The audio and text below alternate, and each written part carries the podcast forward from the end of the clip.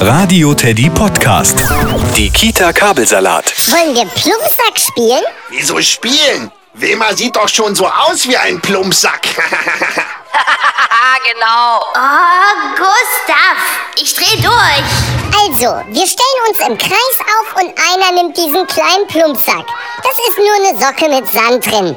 Und wer ihn hat, muss ihn unauffällig hinter einem von uns fallen lassen. Und was ist daran das Spiel? Es geht ja noch weiter.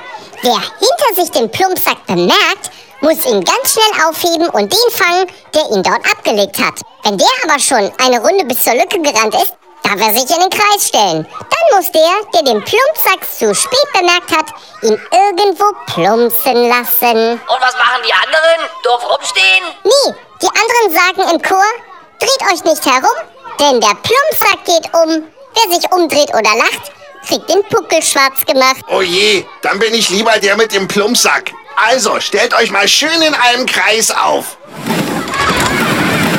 Okay, los, Dreht euch nicht rum, der Plumpsack geht um.